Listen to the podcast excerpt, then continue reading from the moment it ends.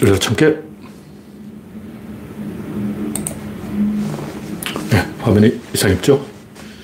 아침에 추웠는데 낮 기온이 조금 올라갔는지 모르겠어요. 조금 얇은 옷으로 입어봤습니다. 박신타마님이 일발을 꺼내셨습니다. 이혜성님, 영원중님, 반갑습니다. 이제 구독자는 2,910명, 네, 조금 줄었다가 다시 회복이 됐어요.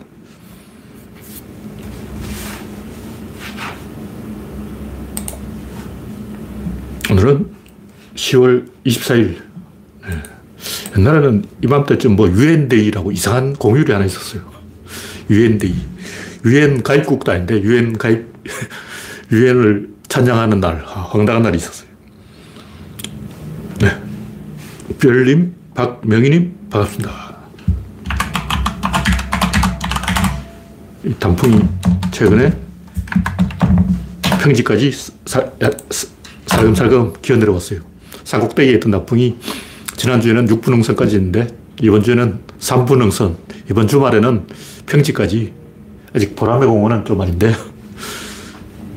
단풍이 살금살금 기어 내려오고 있습니다. 네.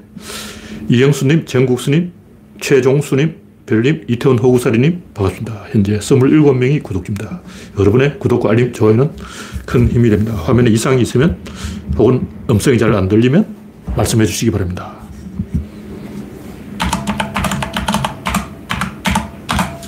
네, 우선님 어서오세요. 오늘도 정치권에서는 삽질이 풍성했습니다. 야, 노무현 때는 참 아는 사람이 있기 때문에 우리가 자기도 모르게 어, 팀플레이를 하게 돼요. 왼쪽으로 가야 될지, 오른쪽으로 가야 될지, 본능적으로 아는 거예요. 감각적으로 안다고. 지금은 다 개판이 돼가지고, 아는 놈이나 모르는 놈이나 다 우왕좌왕 하고 있어요. 뭐 앞으로 가야 될지, 뒤로 가야 될지, 어, 배운 놈이나 못 배운 놈이나, 잘난 놈이나 못난 놈이나, 어떻게 해야 될지 발을 모르는 거예요. 용감하게 나선 사람도 없고, 엉망이 엉망. 지도자 한 명이 없으니까, 전국적으로 다 같이 함께 바보가 되는 거예요. 그러니까 지금까지 좀 많은 사람이 나 좀 잘났지, 나 좀 똑똑해 이렇게 하는 거는 다그 묻어가는 거예요. 묻어가는 거. 지가 잘나서 어, 분위기가 좋았던 게 아니고 노무현 덕택에 농객 행사도 하고 묻어가는 거죠. 노무현이 한 말씀, 일용할 양식을 던져주면 그걸 이렇게 저렇게 해석하면서 잘난 척 하는 거예요. 노무현 대통령이 떠나니까 다 얼어 죽었어요. 강준만도 죽고, 진중권도 죽고, 성한용도 죽고, 유창선도 죽고, 그 잘난 인간들이 다 죽었어. 전멸, 전멸. 그 이후 새로운 농객이 나타나냐? 없어. 그 이후로 아직도 변이제, 그때 그 시절 변이제가 아직도 돌아다니고 있어. 와. 어, 김어준 이후, 어, 김어준급 인물이 새로 나타나냐? 없어. 전멸이. 왜 제2의 김어준은 안 나타나냐? 노무현 대통령이 키운 거예요, 다. 그걸 우리가 좀 알아야 돼요. 생각이 있어야지. 자기 잘난 게 아니고, 축구를 해도 그렇잖아요. 뛰어난 축구선수 한 명이 지단이 패스를 공급해주면 다 알아서 골을 넣고 수비도 하고, 수비도 지휘하고 공격도 지휘하고 다 알아서 한다고. 근데 지단이 없는 팀은 이제 콩가루 집안이 돼가지고 어, 다 망치고 있는 거예요. 네, 그레스방님, 임종필님, 우창님, 어서오세요. 현재 42명이 시청 중입니다. 첫 번째 우리는 김진태의 자살 정치. 저도 잘 관심 없어서 모르고 있었는데, 뭐, 레고랜드가 뭐 어쩌됐다 해가지고 저 자세히 안 봤어요. 근데, 엊그제 막, 각종 경제부서 장관, 차관 총 출동해서, 어, 난리를 치고 뭐 50조를 더 해붓고 어쩌고 하는 거 보니까, 아, 뭔가 일이 있었구나. 우리 같이 관심이 없는 사람 잘 모르는 난리가 난 거예요. 특히 뭐 채권 시장은 쑥대밭이 되고 다 뒤집어 엎어졌다 그러는데, 기업들도 큰 피해를 보고 이게 다 김진태 때문인데 김진태가 이재명 따라한다고 모라토리움을 선포해버린 거예요. 그러다 보니까 국가 신용도가 추락해버렸어. 환장하니 환장하니. 영국도 지금 국가 신용도가 추락해서 개판되어 버렸는데 영국은 그래도 총리가 잘렸잖아. 45일 만에 사고친 총리가 물러났는데 우리나라는 어, 사고친 설계를 누가 자를 거냐고. 자를 사람이 없어. 황당한 일이.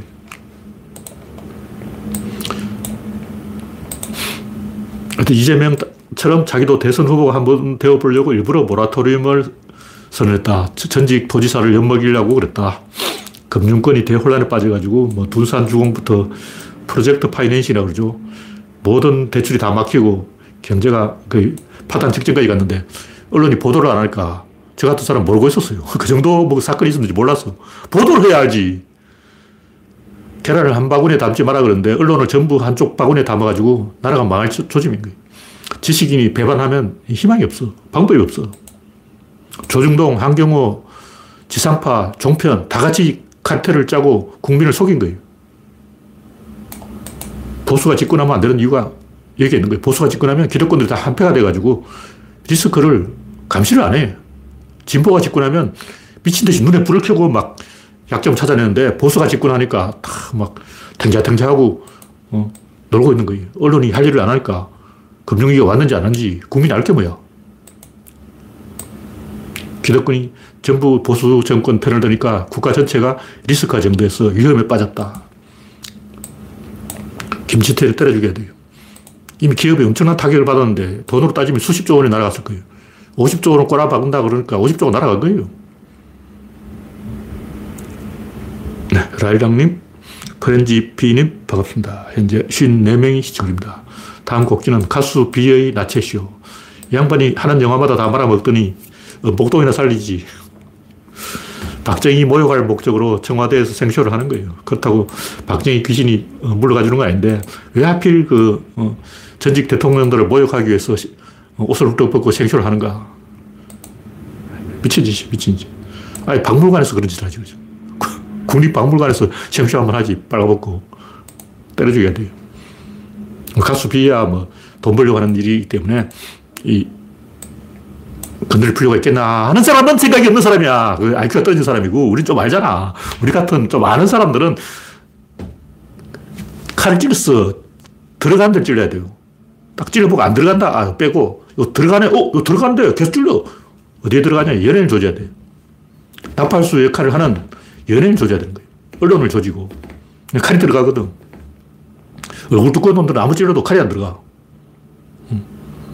가수 B 같은 놈은 내가 볼 때 이 정권의 나팔수 역할을 할 때는 조져야 돼요. 박살내야 돼. 과거 박근혜 때 그 의용 영화 감독들 많았죠. 뭐 이상한 영화 막 많이 만들었어. 갑자기 막 반공 영화가 쏟아지는 거야. 대통령에 아부하기 위해서 영화인들이 갑자기 반공 영화를 만든다는 게 이게 말이 되냐고. 응? 그것도 내한테 찍힌 배우들 어, 많이 욕먹었죠. 내가 그 사람들에 대한 분노를 아직 안 풀었는데 그 명배우들이 뭐 하고 있는지 보니까 악역을 하고 있더라고. 근데 내한테 찍혔어. 너 같은 놈은 혼나야 돼. 이렇게 찍었더니 황정민. 한때는 이미지 좋았는데 지금은 악역 전문 배우가 됐어. 근데 그 양반이 악역을 하니까 연기가 살아. 어, 옛날에 어떤 영화 감독이 그랬죠. 악역을 잘하는 배우는 성질이 악하기 때문에 그렇다. 황정민, 진짜 성질이 악한지는 제가 잘 모르겠어요. 꼭 뭐 그 말이 맞다고 생각하진 않는데, 하여튼 황정민 두고 보겠어. 가수비 조져야 돼요. 칼이 들어가는 데 찔려야 돼 네, 우성경님 어서오세요. 다음 곡지는 역풍이 무서워. 구독이 무서워서 장을 못한 거냐. 어. 45일 만에 내려온 총리도 있는데 탄핵을 하다가 역풍이 무서워서 어, 지금 탄핵을 언급하면 안 된다. 촛불 시위에도 차, 국회의원이 찾아가면 안 된다. 이런 개소리 하는 또라이들이 있는데 이 양반들이 모르는 것은 정치는 지금까지 단 한 번도 같은 패턴이 반복된 적이 없어요. 이걸 모르는 거야. 다른 분야는 공무원들이 하는 것 똑같아요. 작년에 그 그대로 뺏기면 돼. 군대도 뭐 작년 3월에 어떤 뭐 훈련했다면 내년 3월에 그 훈련 또 해요. 그러니까 군복무 기간을 왜 2년씩 하냐면 2년 간격을 해야 그 이전에 일병 때 한 번 했던 사람들이 아직 부대에 남아있다고. 그게 없으면 한 번도 혹한기 훈련을 해본 병사가 없다. 부대 안에 혹한기 훈련을 해본 병사가 한 명도 없다. 골치 아픈 거야. 흐름을 연결해 가는 거죠. 그래서 공무원들은 매년 같은 거 작년에 했던 거 그대로 뺏겨가지고 하면 되는데 정치라는 것은 항상 다릅니다. 이승만 때가 다르고, 박정희 때가 다르고, 전두환 때가 다르고, 노무현 때가 다르고, 이명박 때가 다르고, 항상 새로운 룰이 만들어지는 거기 때문에 뭐 과거에 그렇게 역풍 있었으니까 이번에 또 역풍 조심하자. 이런 초등학생들은 정치하지 마라. 집에 가, 집에 가. 제가 여러 번 얘기했지만 항상 그 수준 떨어지는 정치는 뭐냐. 지난번 선거가 반복된다고 생각해요. 지난번에 이명박이 이겼으니까 내가 제2의 이명박이다. 어, 안철수. 다음에 박근혜가 이게 내가 제2의 박근혜다. 박근혜는 공주, 나는 왕자, 왕자와 공주. 그럼 문재인이 되니까 내가 제2의 문재인이다. 마크롱이 되니까 내가 제2의 마크롱이다. 트럼프가 되니까 내가 제2의 트럼프다. 평생 그러고 있어요. 이런 인간들은 같은 패턴이 반복된다고 생각하는 거예요. 근데 정치는 절대 안 그렇습니다. 반드시 다른 길을 갑니다. 이번에 탄핵을 해도 지난번하고 똑같이 안 돼요. 지난번 탄핵과 이번 탄핵은 다릅니다. 코스가 달라요. 항상 다르게 간다. 이걸 우리가 생각을 해야 됩니다. 그러니까 짠머리 굴리지 말고 타이밍 재지 말고 간보지 말고 국민을 믿고 우직하게 황소처럼 가야지 뭐 타이밍 재고 뭐 눈치 보고 뭐 간보고 이게, 이게 비겁한 짓 하면 안 돼요. 지금은 민주주의라는 시스템의 업그레이드 과정에 있는 거지 민주주의에 정답이 있는 게 아니고 계속 가는 게 민주주의예요. 어제 민주주의, 오늘 민주주의 달라. 계속 업그레이드를 해야 되는 거예요. 형식적으로는 국민이 주인이 됐는데 내용적으로는 아직 국민이 주인이 안 됐어요. 왜냐? 기득권이 전부 한패가 돼서 그런 거예요. 계급을 만들어버렸어. 계급이 없다는 전제로 이 민주주의 제도를 만들어놨는데 지들이 뒷구멍으로 살금살금 국민 모르게 계급을 만들어버린 거예요. 한경호가 조중동하고 한편일지 어떻게 알았냐? 동아일보를 원래 진보신문에서 어느 순간 보수가 돼 있는 거예요. 알고 보니까 자기들끼리 결혼을 했더라고.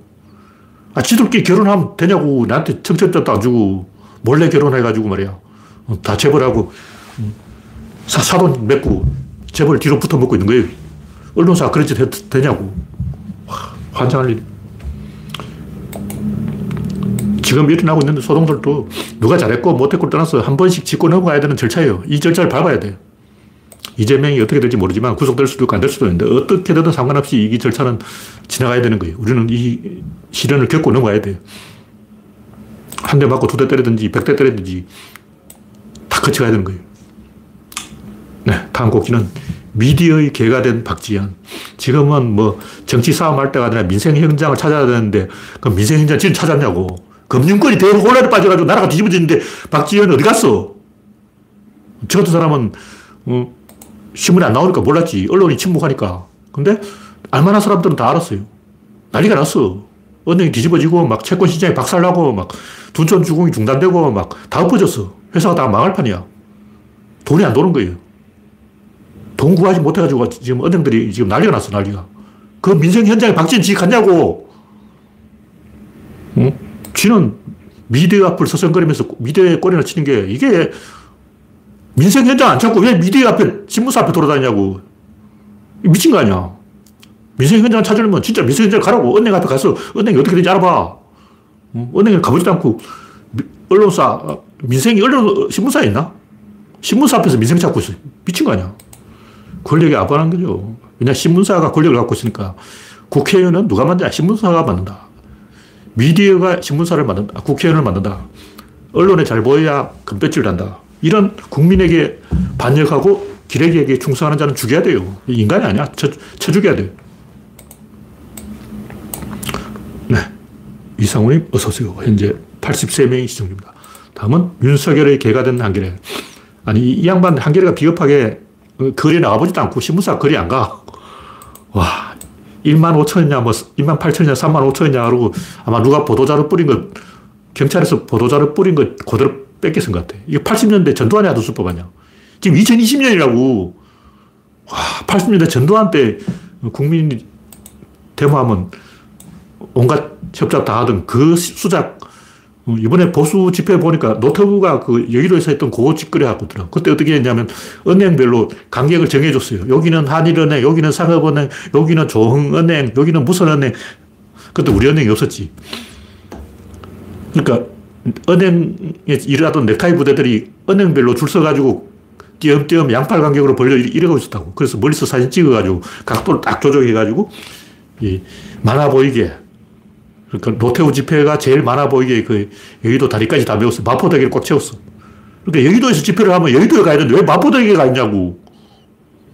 너무 많은 노태우 지지자들이 몰려 나와서 여의도가 꽉 차고 마포대교에 넘쳤다. 이걸 조장하려고. 어, 은행원들을 마포대교에 세워놓은 거예요. 그, 그렇게 세워놓는다고 또 가서 서 있는 놈은 또 뭐냐고. 어휴, 덩신들. 그게 88년 일이라는 얘기예요. 87년 일이라는 얘기예요. 지금 2022년이라고. 40년 전 짓을 한겨레가 하고 있어요. 와, 지금은 인터넷 사진이 다 올라오기 때문에 한겨레가 아무리 국민을 속이려 해도 국민을 속일 수 없어. 다 페이스북에 올린다고. 이제 아무도 신문을 안 믿어. 페이스북 믿지. 때려주게 돼. 네, 다음 곡기는 기레기 참사. 이 칠성파 이광환이 무서워가지고 A씨라고 하는 A씨. 아니, 이광환이 칠성파 깡패라는 것을 전 국민이 다 아는데 그걸 무슨 A씨야. 연병하고 있네. 신문사 기자가 어, 조폭 두목이 무서워서 A씨 좋아하네, 진짜. 이광환 이 양반이 원래 소아마비 환자였어요. 그러니까 다리를 쩌는데 그러다 보니까 겁이 없어졌어. 갈 때까지 갔기 때문에 겁대가리가 없어가지고 간 큰, 우리나라 제일 간이 큰 인간이다. 뭐 이렇게 소문이 나 있는데 이걸 또 무슨 팔순잔치 좋아하네. 이걸 가지고 대서특별해 가지고 전국의 조폭 불러 모으게 하는 건 또 뭐냐고. 어휴. 경찰들도 한심하게 거기 있는 놈은 전부 조폭인데 다 잡쳐내야지. 그게 모인 것 자체를, 어. 그게 바로 범죄단체 결성의 현장이잖아. 범죄단체는 어디서 만들어지냐면 교도소, 상갓집, 이런 행사장에서 만들어지는 거예요. 여기서, 이게 바로 범죄단체 조직의 현장이라고. 그게 있는 놈 잡쳐내야지. 한동훈 뭐하냐? 조폭 잡는다며. 이 조폭 잡는 거야? 조폭한테 쩔쩔 매는 게 무슨 조폭 잡는 거야? 개소리 하고 있네, 진짜. 네, 다음 곡지는 저격도 팀플레이. 미, 군 저격수가 160명을 저격했는데 혼자 하는 게 아니고 요즘은 뭐 팀을 이루고 여러 가지 장비를 쓰고 단거리 저격 장치, 장거리 자, 저격 소총 뭐 여러 가지 장비를 쓴다고 그러는데 뭐 당연히 팀을 이루어야지 혼자 해가지고 되는 게 어디냐고. 근데 모든 뭐 스포츠든 뭐든 뭐든지 다 팀으로 가요. 정치도 팀으로 하는 게 문제야. 국민은 한명한 명인데 조중동은 팀 플레이를 하잖아. 기득권끼리 자기들끼리 짜고 친다고. 언론사하고 방송사하고 검찰하고 다 한 통속이 돼가지고 팀 플레이를 하는 게 있어. 이건 민주주의가 아니지. 가짜 민주주의. 타격해야 돼. 근데 이런 팀 플레이가 집단에만 있는 게 아니고 개인 안에도 있어요. 개인 안에도 왼팔과 오른팔이 팀 플레이를 하는 거예요. 왼팔은 제압, 거리를 재고 오른팔은 카운터 치는 거죠. 공간뿐만 아니라 시간 내도 팀 플레이가 있다. 이 세상 모든, 모든 게 알고 보면 다 팀 플레이다. 팀 플레이가 최종적인 전술이다. 최종 보스다. 그걸 아는 게 중요합니다. 네. 뱅섬 조르바님, 반갑습니다. 다음 꼭지는 인간의 지능이 높아진 이유, 이거 지난번에도 했던 이야기인데, 제가 내용을 조금 추가해놨어요.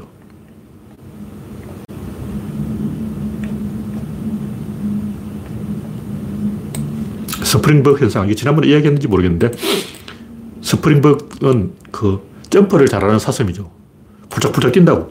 근데 가끔 이제, 어, 동물의 왕국 이런 TV 프로에 보면 그 점프를 하면서 사슴들이 막 일제히 옆구리에 검은 줄이 하나 꺼져 있어요.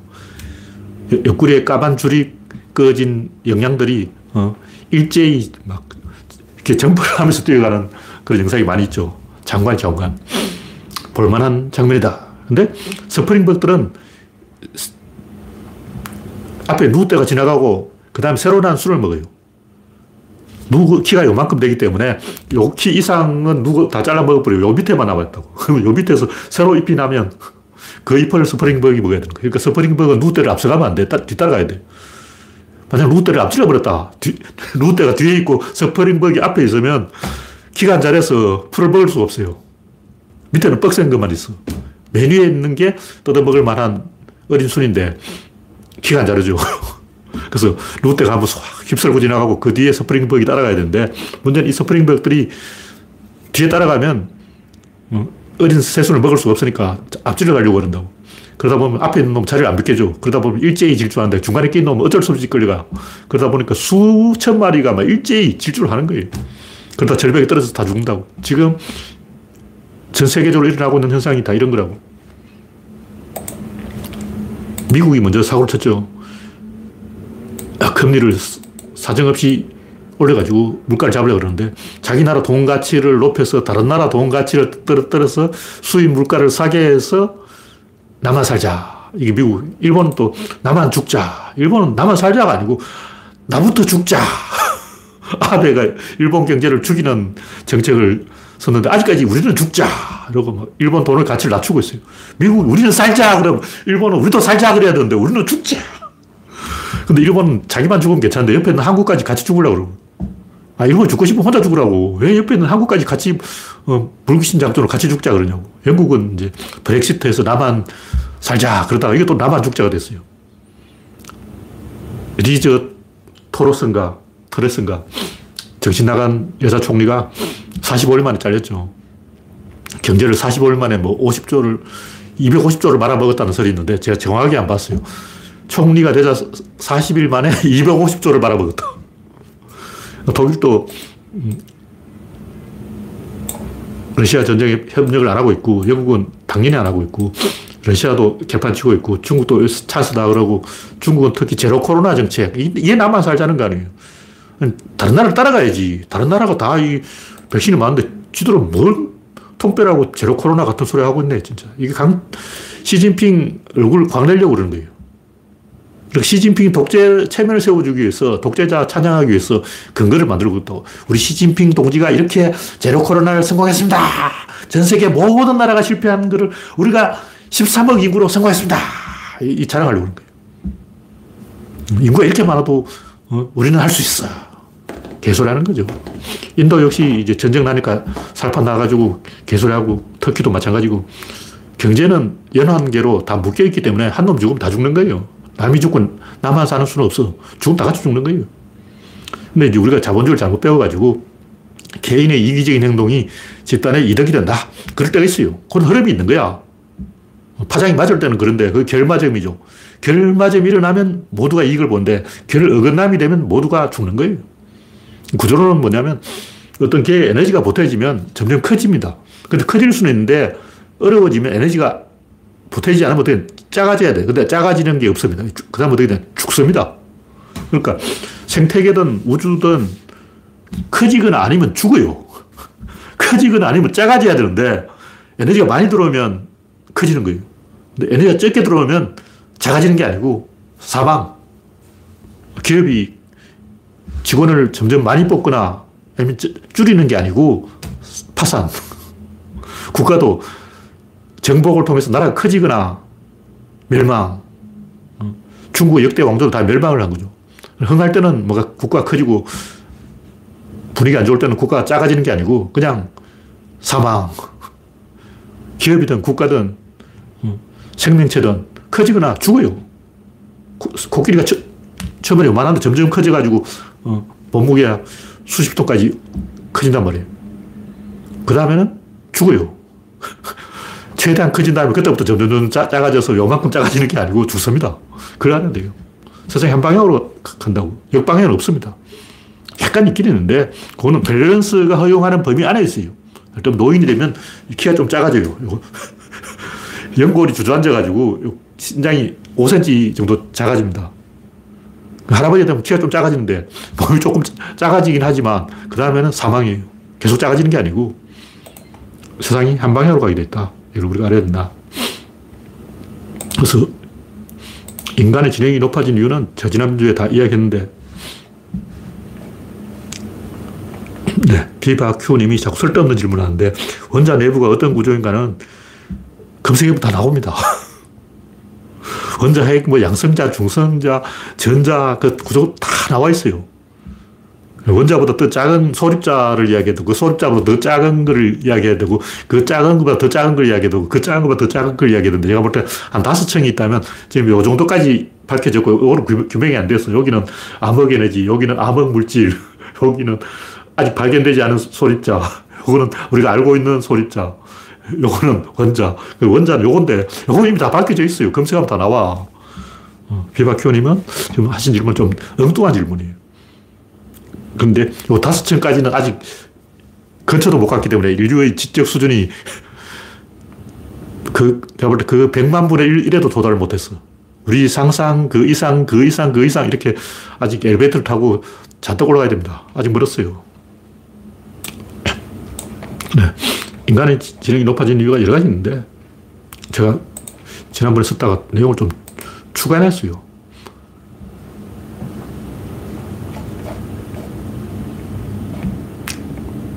사교 효과. 이걸 내가 지난주에 이야기 안 한 것 같은데, 인간은 얼굴 감정 표현 덕분에 이 지능이 발전했다. 이거 굉장히 중요한 부분 같아요. 왜냐하면 대부분의 동물들은 사교적이지 않아요. 왜냐하면 사교적일 이유가 없어. 사교적이라서 자기한테 이득 되는 게 없어. 사교를 하려고 해도 할 수가 없어. 여러분, 원숭이 얼굴 털이 덮여 있으면 원숭이가 터, 털이 이렇게 나 있는데 이런 얼굴로 표정을 연출할 수가 없는 거예요. 인간은 다른 동물과 다르게 얼굴로 굉장히 많은 표정을 만들어냅니다. 그러니까 인간만 다른 그 개체의 얼굴을 보는 거예요. 다른 동물은 안 본다고. 실내야. 어. 개나 고양이는 이렇게 노려보면 그 공격 신호기 때문에 하면 안 되는 행동이에요. 근데 인간들은 상대방의 표정을 보기 위해서 이렇게 웃으니까 사람 얼굴을 관찰하는 거죠. 인간은 사교적인 동물이고 그것이 그 인간의 진화와 굉장히 관계가 있다. 제가 여러 가지 이야기를 하는데 뭐 달리기 효과, 대집단 효과, 문명 효과, 목표 효과 다 여러 가지 이야기인데 그 다 합치면 총체적으로 이게 다 사교 효과예요. 개하고 고양이를 보면 돼. 고양이는 혼자 다니고 개는 집단을 이루고 다니는데 이 집단을 이루고 있는 동물들이 조금 더 IQ가 높아요. 하이에나 IQ가 높아요. 번호보 원숭이 애들도 같이 몰려다니는데 협력 작업을 잘한다고. 지능이 높고 사교적인 동물이 번호보다 그런 얘기죠. 네, 마지막으로 보편 원리. 제가 하는 얘기가 뭐냐면 우주가 왜 팽창하는가, 생물이 왜 진화하는가, 문명이 왜 진보하는가, 인간의 지능이 왜 높아졌는가, 이것은 여러 가지 원인에 의해서 각자 일어난 게 아니고 전부 하나의 원인에 의해서 한꺼번에 다 일어났다는 거예요. 그러니까 제가 보편을 이야기하는 이유는 이, 이런 것을 개별적으로 뭐 진화는 진화고 우주는 우주고 문명은 문명이고 사회는 사회고 정치는 정치고 경제는 경제고 그런 게 아니에요. 다 똑같아. 만약 자본을 이해했다면 정치를 이해한 거예요. 정치를 이해했다면 시장을 이해한 거라고. 내가 정치는 아는데 시장에 대해서는 잘 모르겠다. 이거 거짓말하고 있는 거예요. 유시민. 어, 그 양반 경제학과 나오는데 경제에 대해서 아는 게 없다고. 코인에 대해서 잘 모르잖아. 그건 뭐냐면 정치도 모른다는 얘기. 정치의 원리나 경제의 원리나 사회의 원리나 우주의 원리나 진화의 원리나 물질의 원리나 똑같아요. 두 개 이상 있으면 간섭을 합니다. 간섭을 하면 제한이 돼요. 그것이 바로 원인입니다. 원인이 뭐냐? 모든 원인은 딱 하나예요. 간섭. 왜 끝난 거죠? 어? 국힘당이 왜 그랬냐? 간섭하니까 그렇지. 이준석 왜 죽였냐? 간섭하니까 죽였지. 노무현 왜 죽였냐? 간섭하니까 죽였지. 모든 원인은 간섭이에요. 혼자 있으면 간섭이 없지. 원인이 없는 거예요. 근데 우리 현생 인류들은 항상 원인을 밖에서 찾습니다. 밖에서 누가 때렸다. 근데 최근에 이제 신유물론이라는 게 나와가지고 내부의 자발성에서 원인을 찾아보자. 이런 유행이 생겼다 그러는데 제가 아직 그건 안 읽어봤어요. 책이 있는가 본데 읽어보진 않지만 내부의 자발성. 이게 바로 구조론 아니야. 어, 구조가 내부의 자발성이에요. 그 내부에서 뭐가 있냐? 둘이 있는 거예요. 둘이 있으면 뭐냐? 모순인. 모순이 있으면 뭐냐? 그 모순을 해소하는 과정이 그것이 예측 가능한 변화라는 거죠. 지속 가능한 변화. 그러니까 하나는 간섭이 없고 간섭 이 없으면 원인이 없고 원인이 없으면 사건이 안 일어나요. 둘은 간섭한다. 간섭하면 제한이 걸린다. 제한이 걸리기 때문에 예측이 가능하다. 물론 100% 예측이 가능한 게 아니고 예측 가능한 선이 있어요. 질입자 힘 운동량 중에서 주로 요까지는 예측이 가능해요. 요 뒤로는 예측이 불가능해요. 왜 요거는 불가능해요? 요거는 다시 외부의 또 다른 간섭이 있어요. 주사를 던졌다면 요까지는 이 던지는 사람들이 꼼수로 윷놀이 할 때 많이 쓰죠. 기술적으로 던지는 아저씨 있어. 어, 유철 기술적으로 잘 던지면 뭐가 아니면 또가 되게 나오게, 나오게 기술을 불 수가 있는데 운동량은 내가 결정할 수 있는 변수가 아니라는 거죠. 그러니까 인간이 결정할 수 있는 변수가 있고 결정할 수 없는 변수가 있는데 그러므로 우리는 이 사건의 절반은 예측할 수 있어요. 그러니까 화를 샀다면 궁수가 상당히 많은 부분을 예측할 수 있죠. 활이 어디로 가냐. 궁수가 손원대로 가는 거죠. 앞으로 쏘면 앞으로 가고, 뒤로 쏘면 뒤로 가고, 위로 쏘면 위로 가고, 밑으로 쏘면 밑으로 가고.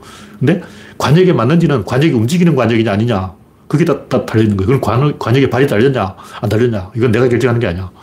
사슴을 사는데 사슴이 도망갈까, 도망가지 않을까. 그건 모르죠. 사봐야 하는 거예요.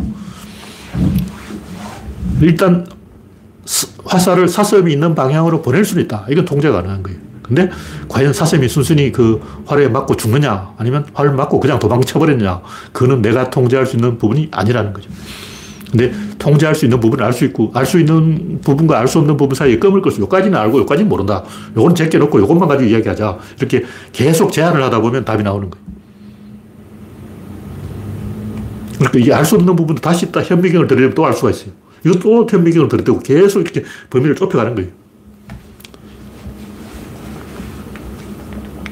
근데 보통 우리는 이제 바깥이라고 하면 알 수 없다 하고 포기해버려요. 근데 바깥도 좀 더 큰 단위로 보면 내부이기 때문에 알 수가 있습니다. 아날로그는 디지털로 전환하면 됩니다. 어떤 한 개의 변화는 알 수 없지만 두 개의 변화는 알 수 있다. 우주의 팽창, 생물의 진화, 시장의 번영, 문명의 진보, 정치의 발달, 인간의 지능이 다 똑같은 원리인 거예요. 우주 안의 모든 존재는 하나의 의사결정 플랫폼을 사용한다. 집단 내부에는 에너지 작용을 처리하는 밸런스 구조가 있다. 그게 뭐냐? 그게 뭐냐면 어떤 뭐가 있는데 이 안에는 밸런스가 있어요. 밸런스가 없다면 그건 집단 유지가 안 돼. 깨져. 예를 들면 낯선 사람이 세 명이 모여있다. 서로 모르는 관계다. 그거 흩어져요. 신도림역에서 딱 보니까 어, 세 명이 있네? 세 명이 집단인가? 한 놈 택시 타고 가고, 한 놈 버스 타고 가고, 한 놈 자전거 타고 가는 거예요. 뿔뿔이 흩어져 버려요. 그건 집단이 아닌 거예요. 집단이 유지되려면 항상 밸런스가 있어야 됩니다. 일단 남자와 여자, 왜 이 가정이라는 집단을 이루고 있냐? 밸런스가 있기 때문에 그런 거예요. 밸런스 없으면 어떻게 되냐? 결혼 안 해. 지금 한국이 결혼을 안 하는, 젊은이들이 결혼을 안 하는 이유가 뭐냐? 밸런스가 깨진 거예요. 밸런스가 있어야 결혼을 하는데, 밸런스가 깨져서 그럼 결혼을 안 하는 거야. 집단이 깨진 거예요. 망했어. 구조가 붕괴. 그러니까 정치도 그렇고, 뭐, 기업도 그렇고, 다 그래요. 세상은 밸런스에 의해서 돌아간다고. 어떤 밸런스가 딱 맞추어져 있을 때는 이 밸런스가 맞추어진 조직이 있을 때 외부에서 뭐가 들어오면 이걸 붙잡아 버려요. 근데 그래서 중요한 것은 에너지가 들어올 때 이게 커질 수는 있어도 작아질 수는 없다는 거죠. 왜냐면 작아지면 이 밸런스를 만드는 그 구조가 깨져버린다고. 예를 들면 자동차가 한대 있는데 여기에 조금 더 커졌다. 그럼 뭐냐 트렁크에 지, 짐을 실었어. 그러면 굴러가는 거예요. 근데 자동차가 있는데 바퀴를 빼가버렸다. 이러면 뭐안 굴러 가는 거야. 여기서 중요한 플러스는 받아들이는데 마이너스는 붕괴라고요. 그걸 알아야 돼요. 어. 자동차가 좀 커졌어. 왜냐하면 집을 실었으니까. 성격을 실었으니까. 휘발유를 실었으니까. 그 경우에는 굴러가는 거예요. 자동차가 작아졌어. 핸들을 빼갔어. 바퀴를 빼갔어. 엔진을 빼갔어. 이렇게 자동, 자동차가 작아졌다 하면 그 자동차는 굴러가지 않는다는 거죠. 그러니까 이 세상 모든 것은 이 진보 쪽으로만 이 방향이 정해져 있어 보수는 안 가는 거예요. 그건 왜 세상에 보수가 있냐면 진보가 너무 폭주해서 밸런스를 무너뜨리니까 그렇죠. 그러니까 진보의 폭주를 차단하는 정도로만 보수는 의미가 있다. 반대로 그냥 보수 쪽을 향해서 전진하는 것은 불가능해요. 그거는 멸망이야. 어, 그 자동차 바퀴도 떼가고 핸들도 빼가버리고 엔진도 뜯어가버리고 껍데기만 남겨놓겠다 이거 아니야. 그 자동차는 굴러갈 수 없는 거죠. 근데 그 반대로 자동차가 점점 커질 수는 있습니다. 트럭이 되고 점점 커져서 이제 기차가 되고 그러니까 이 세상의 모든 조직은 둘 이상으로 이루어진 모든 조직은 외부와 상호작용할 때 커질 수는 있어도 작아질 수는 없다. 이게 뭐냐면 지능이 높아질 수는 있어도 낮아질 수는 없다 이거예요. 왜냐면 상호작용이 정대하니까. 그게 무슨 얘기냐면 지금 인간들이 아프리카에 살 때는 환경이 단조로웠어요. 오늘도 사막이고 내일도 사막이고 아침도 사막, 점심도 사막, 저녁도 사막 하루 종일 사막에 거예요. 주로 사헬지대 반건조 사막에서 사는 거예요. 왜냐면 거기 사람은 달리기 잘해야 돼요. 정글에서는 다, 달리고 싶어도 달릴 수가 없어요. 그냥 나무들이 빽빽하기 때문에 앞에 안 보여. 근데 사헬지대에서 인류의 조상이 달리기를 하고 살았는데 어쩌다가 밖으로 기어 나온 거예요. 한번 기어 나오면 환경이 바뀌는 거예요. 근데 환경이 바뀌면 상호작용이 정된다. 아까 했듯이 뭐가 더 추가되는 거예요. 상호작용이 추가될 때마다 지능이 계속 높아지는 거예요. 근데 이거는 비가역성이 작용하기 때문에 이 머리통 커질 수는 있고 작아질 수는 없고 작아지려면 이미 차지한 놈이 야 너 나가 하고 빼야 되는데 어차 빼야 되는데 책상 빼야 돼. 어, 책상을 못, 못 빼는 거죠. 기득권이 있기 때문에 아까 얘기했듯이 구조 붕괴가 일어나기 때문에 자동차에 바퀴 하나 빼버리고 핸들 하나 빼버리고 엔진 하나 빼버리고 그 자동차가 죽는다는 거죠. 그렇기 때문에 지능이 높아지는 쪽으로 환경 변화에 적응할 수 있지 지능이 낮아지는 쪽으로 적응하는 것은 구조적으로 불가능합니다. 그건 안 되는 거예요. 그 실패야. 그래서 이 생태적 지위가 인간의 IQ를 높이는 쪽으로 이미 결정을 해버린 거예요. 근데 이 진화생물학계는 그런 거 인정 안 해요. 그냥 우연이다. 자연 선택이다. 자연이 뭘 선택하냐 모르겠다. 그냥 확률이다. 어. 집 꼴린 대로 한다. 이게 무슨 과학이냐고. 과학이라면 정답을 내놔야지. 잘 모르겠다 하는 과학이 왜 과학이냐고. 어. 잘 모르려면 그 잘 모르는 부분 중에서 알 수 있는 부분을 찾아야 될까. 이 다섯 개 중에서 요걸 모르겠다면 요건 안다 이걸 거 아니야. 뭐 요것도 모르겠다면 요건 알아야지. 요것도 모르겠다 요거라도 알아야지. 알 수 있는 범위를 계속 압축해 가면 100%알 수 있는 지질에 도달하는 거예요. 그런 자세가 있어야지 그냥 막연하게 모르겠습니다. 그게 무슨 과학이냐고. 자연 선택이 아니고 제가 볼 때 생태적 지위를 찾아가는 거예요. 인간의 생태적 지위는 IQ를 높이는 쪽으로 왜냐하면 다양한 환경을 이 환경에 적응하는 쪽으로 이미 결정이 되어 있어요. 300만 년 전에 이미 결정된 거예요. 한 번 방향이 정해지면 못 바꿔요. 아까 얘기했듯이 어, 한 방향으로 계속 가는 거지. 뒤로 가는 건 불가능해. 어, 자동차는 후진도 있지만 진화에는 후진이 없어요. 근데 실제로는 후진이 조금씩 일어나요. 안다만 제도의 부족민이나 그 호주 에버리진 중에도 테저메니아 에버리진이 더 열등한데 멸종됐어, 멸종됐어. 워낙 열등해가지고 멸종됐는데 이 섬에 갇히면 지능이 퇴행하는 거예요. IQ가 점점 내려간다고. 이스터 섬, 그게도 모아이 만들고 한동안 잘 나갔는데 나중에 퇴행해가지고 점점 점 막장으로 가버린 거예요. 너무 좁은 지역에서는 근친혼을 계속하기 때문에 결국 그 IQ가 내려갈 수밖에 없어요. 그래서 중국이 이 1950년대 모택동이 장정을 하다가 운남성, 귀주성 이쪽으로 가봤어요. 가봤는데 어떤 지역에 딱 가니까 너희들 누구냐 그러니까 아, 저 우리가 공산당이다. 공산당이 뭐야? 너희들 한족이지. 그러니까 한족입니다. 그럼 한족은 죽여. 그런 거예요. 거기는 우리는 청나라한테도 저, 정복을 안 당했어. 어, 우리 기준성, 운남성은 청나라가 정복했다는 거짓말이고, 어, 청나라 군대가 여기 오지도 못했어. 우리는 한족은 다 죽여. 근데 그 마을을, 어느 마을을 조사해 보니까 그 마을 주민 절반이 바보인 거예요. 왜냐면 근친을 하니까. 그러니까 이게 1960년대 이 실제 중국에서 관찰된 일이에요. 그런 마을에 가면 마을 입구 해골이 쌓여 있어. 그러니까 중국 귀주성, 운남성, 오지에는 식인종 마을이 있고 근친홍을 계속해서 IQ가 떨어져 있고 퇴행 현상이 일어나고 있다. 근데 이렇게 뒤로 퇴행 현상이 일어나는 것은 그 밸런스가 허용하는 범위 안에서 조건부로 제한적으로 일어나지 전반적인 퇴행 현상은 절대 안 일어납니다. 큰 흐름에서는 음, 한 방향으로 가는 거예요. 좀 강물이 그러다가 폭포 같은 데서 잠시 머물러 가요. 그때 뒤로 간다고. 어, 폭포에서 뭘 떨어뜨려 보라고. 공을 딱 떨어뜨리면 공이 이렇게 흘러가는 게 아니고 다시 제자리로 돌아와. 어, 강물이 역류를 하는 거예요. 근데 그거는 폭포에서 잠시 그러는 것이고 결국 큰 비 오면 그 공은 저 바닷가에 떠내려가요. 폭포에 공 던져 보라고. 앞으로 안 가고 뒤로 가는 거예요. 근데 잠시 그렇다. 그래서 내부에 조절 장치가 없는 집단은 깨진다. 조절 장치가 있으면 커진다.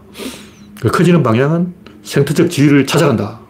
방향은 인간의 이 생, 생태적 지위 방향은 환경을 정복하는 것이다. 예를 들면 하마는 강물에 적응해 있는 거예요.